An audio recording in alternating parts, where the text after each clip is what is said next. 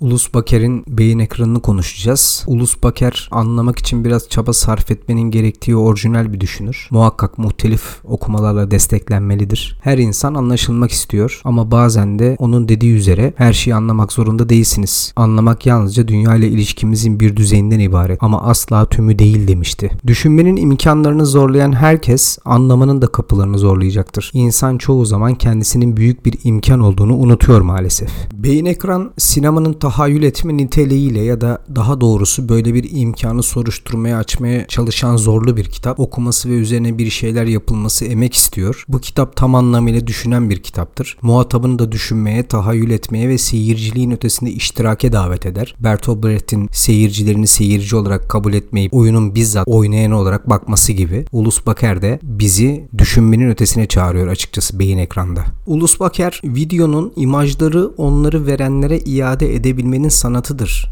demişti. Meselenin suyunu çıkarmadan şunu söylemeliyiz ki imgenin iade edilmesinde artık bir sorun var. Enformasyon ve ideolojinin en aşağılık haliyle kirletilmiş bir bilincimiz var. Bunu Orson Welles'ın dava filmi üzerine bir zamanlar yazmıştım. Biz burada gerek kayıt sisteminin gerekse hukukun yani hukukun yerine başka şeyler de koyabilirsiniz. Bir nevi eşitlemesini yaparak belki de indirgemeye dayalı bir anlayışla meselenin iade etme noktasında sıkıntı olduğunu ifade etmeye çalışmıştık. Yani bu enformasyon olmuş, hukuk olmuş fark etmiyor. Kafka'nın dediği üzere yasaların ne olduğunu hala anlayamadım. Davada kamera ve hukuk balyaları bir karanlıkçı yani hem kamera obskura gereği hem de karanlığın zulümat doğurucu tarafını kale alarak yani nurun karşıtı olarak çünkü nur ve zulümat dikotomisi açıktır video meselesinde. İnsanlar öğrendikçe aydınlanmıyor yani. Daha çok karanlık demek öğrenmek demek artık. Bu da elbette zihni ve kalbi kalbi yozlaşmanın bir şekilde kaynağı oluyor. Gerek fotoğraf ya da video çekmede gerekse hukukun insanın amansızca mahremiyetine hücumunda bir gayri ahlakilik var. Çünkü fotoğraf aydınlatmaz, daha çok karartır.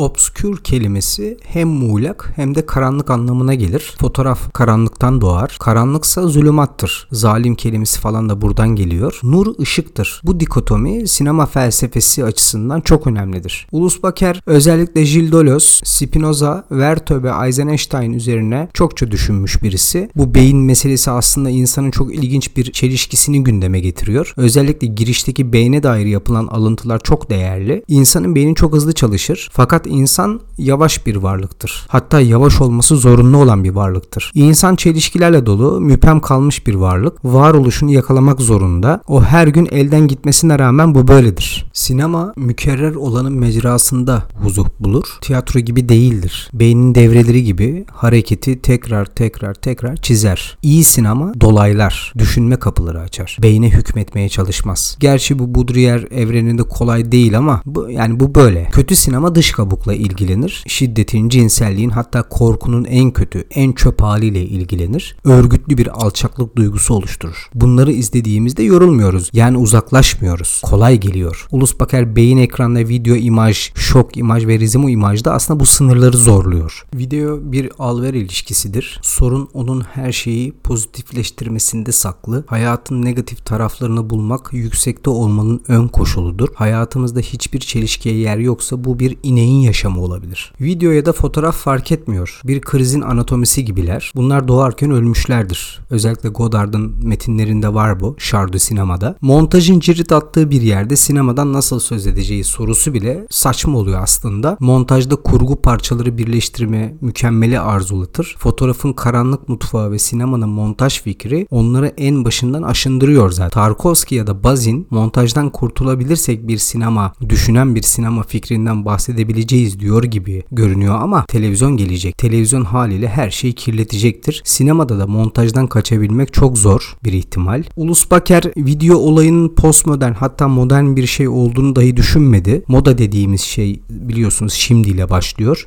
Şimdiyle ilgileniyor.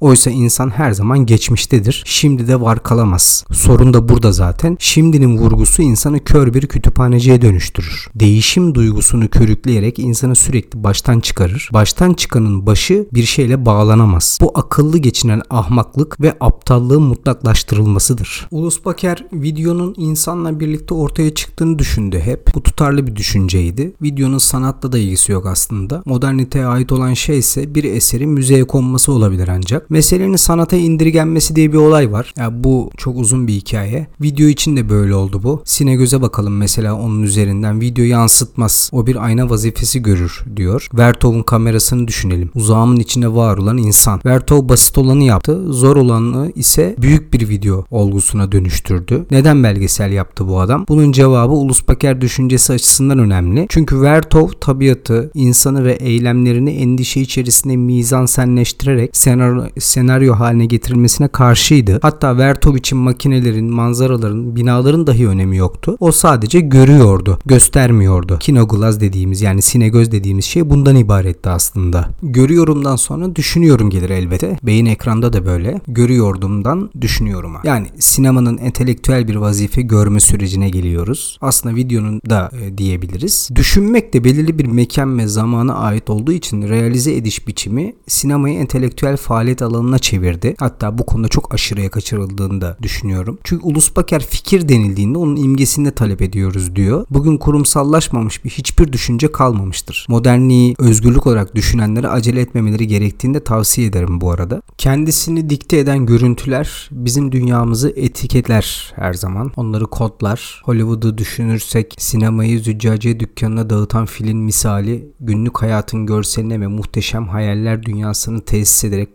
kapatmasına bakarsak sürekli bir belirlemeler anlatısı görülür. Çünkü göstermek dikteyi enjekte eder. Goebbels ve Lenin sinemayı kendi lehlerine rahatla kullanabileceklerini bu şekilde gördüler aslında. Heidegger kameranın silah olabileceğini zaten fark etmişti ama eğer videonun bir görüyorum tecellisiyle başlaması vaki ise biz seyirci olmaktan çıkacağız. Biz de göreceğiz. Mesela Tarkovski filmlerini izlerken seyirci olamazsınız. Bize görüntü dikte edilmez. Videoda gördüğümüzü sinemada seyrediyoruz. Neden? Çünkü sinema ayrıcalıklı anlarla ilgilenir. Ayrıcalıklı zaman ve mekanlar belirli bir teknolojik araçla üretilmiş bir şeydir. Evet bunları seyretmeden duramıyoruz hepimiz. Lakin hakikat bu. Yeni gerçekçilik yani İtalyan yönetmenlerin yaptıkları, yeni dalgacı Fransızların yaptıkları hatta bağımsız sinema dediğimiz independent sinema bütünüyle bir kaçıştır. Göstermeden kaçıştır. Kurgudan kaçmak mümkün mü? Elbette hayır. O kadar batmışız ki her şeyi ve her anı sinematografik bir konvansiyon dahilinde görüyoruz. Alın size simulak evreni. Her ne kadar Ulus Baker'in video düşüncesiyle yetinmeye çalışsak da yani hakikaten kitap insanı iştirake çağırdığı için karşı düşünmeye zorluyor. Deleuze hareket imgenin toplumların beynine vuramadığını itiraf eder. Bunların hepsi sanatsal aktiviteye dönüşmüştür. Ulus Baker sinemayı reddetmiyor elbette ama olanı söylüyor. Olan da şu ki ışığı göremiyoruz ama o bize her şeyi gösteriyor meselesi. Görmenin yüksek yeteneği aynı zamanda düşünmektir zaten. Sinema insana zorla düşünme ve görme enjekte ediyor uzun süredir. Düşünme biçimimizi belirliyor. Bunu söylemek gerekir. Burada Ulus Baker Blanchot'un bakışını mütalaa eder. Yani yalnızca söylenebilir olanı söylemek. Dil yetisi açısından bakarsak. Hakikaten de sadece söylenebilir olanı söylemek gerekir. Fazlasını değil. Şimdi bunu göz açısından değerlendirirsek bir filmi görmek icap etmeli. Ama bunu biz yapmalıyız. Sinema değil. Kitaplarda da aynı sorun var. Her insan bir sinema izleyicisi olmadığı gibi kitap okur da değildir. Bir filmi izlemek demek görmek anlamına gelmiyor. Hatta daha da ileri gidelim. Ulus Baker'in deyimiyle bir film anlatılabilir olmaktan çıkıyorsa o zaman Blanchot'un da düşüncesini desteklersek aktaramadığım dilsel sanallıktan kurtulmuş oluyor. Blanchot çünkü diyor ki konuşmak görmek demek değil. Belgeseller de bir şekilde uzun süredir pornografiktir diyebiliriz. Tüm bilimler gibi yani antropoloji gibi bir şey.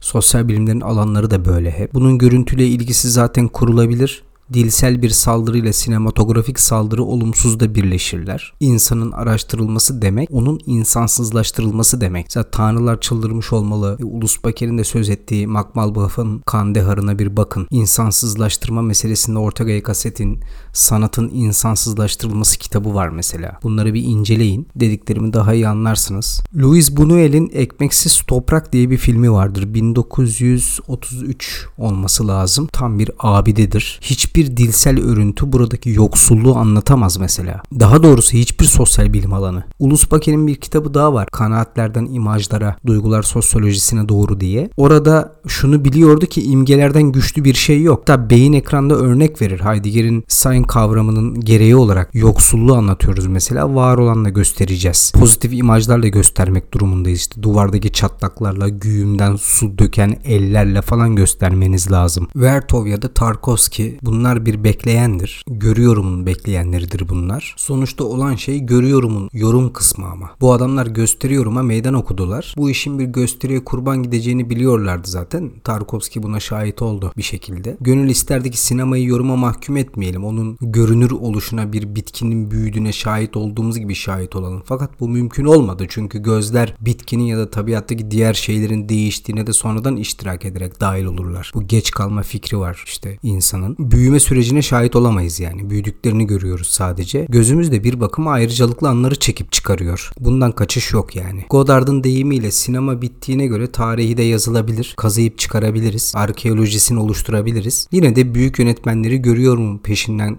gittikleri için hala anılmaya değer bulmalıyız. Şimdi buraya kadarki bölümde beyin ekranın video nedir açısından değerlendirmeye çalıştık ama onu bile açıklayamadık aslında. Tüm bunlar için oturup dersler falan yapmamız lazım. Şimdi Deleuze hareket imge bahsinde şöyle diyor. Artık bu dünyaya inanmıyoruz. Başımıza gelen aşk ve ölüm gibi olaylara dahi inanmıyoruz. Sanki bizi ilgilendirmiyorlar. Sinemayı yapan biz değiliz. Bize kötü bir film gibi görünen bu dünyanın kendisidir. Mesele nedir? Dünyaya olan inancımızı iyileştirmek. Modern sinema bu işlevi yerine getiriyor. Bu dünyaya inanmak için nedenlere ihtiyacımız var çünkü diyor. Zaten denetim enformasyon toplumunda yaşıyoruz. Sözün şiddetinde zorbalığa maruz kalıyoruz. Formlar normlarını dikte ediyor. Hareket imge ama özellikle zaman imgede bir kaçış çizgisi oluştur oluşturulabilir mi? Ulus Peker buna tam olarak inanmıyor gibi duruyor. Enformasyon iktidarın en temel araçlarını çalıştırır. Sinema bundan kaçış imkanı oluşturuyordu bir yere kadar. Şimdi artık o da tükendi tabi. Ulus Peker anlamanın yollarından biridir aslında Deleuze düşüncesi. Enformasyon konusunu uzatmadan sinemaya geri dönersek ortada herhangi bir hareket var diyelim. Yani buna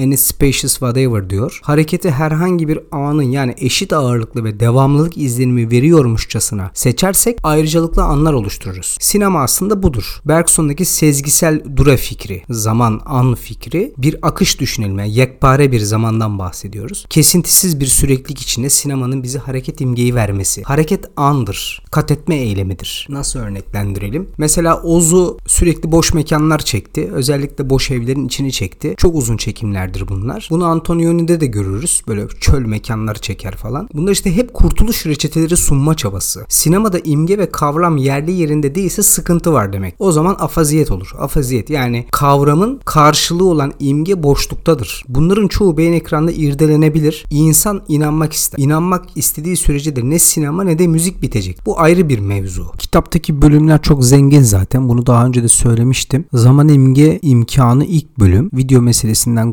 Godard'a, Tarkovski'den Dovchenko'ya kadar pek çok mesele ele alınıyor. İkinci bölümde Eisenstein yani montaj fikri var. Şok imaj diyoruz buna. Yani diyalektik düşüncenin sinemaya aktarılışı. Yılmaz Güney'den de misaller bulabilirsiniz. Çeşitli hareket tezleri var. Son bölüm mesafeli düşünce ve Vertov'dur. Yani bir bakıma hayat nasılsa öyle olmalı fikri ele alınmış. Son olarak şunu söyleyelim. İnsan eksik bir varlıktır. Eksikliğinin farkında oluşunu unutuyor zaman zaman. Montaj düşüncesi insana sanal süpermen yetileri yüklemekle mükellef. Acizliği insandan aldığınızda zombileşen insanı görmeye başlarsınız. Bu nedenle sadece gözlerinle yetinmeyip kalbiyle gören insanlar için hayatı yaşanılabilir kılmak yerinde olacaktır.